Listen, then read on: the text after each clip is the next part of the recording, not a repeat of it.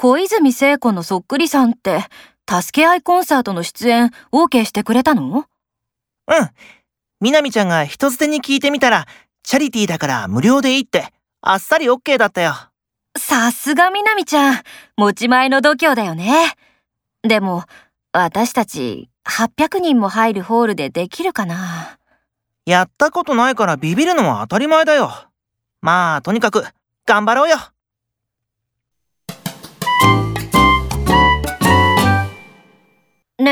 この海鮮グリル、時価って書いてある。高いかな？時価が安くないのは当たり前だよ。でも、美味しそうだし、値段聞いてみよっか。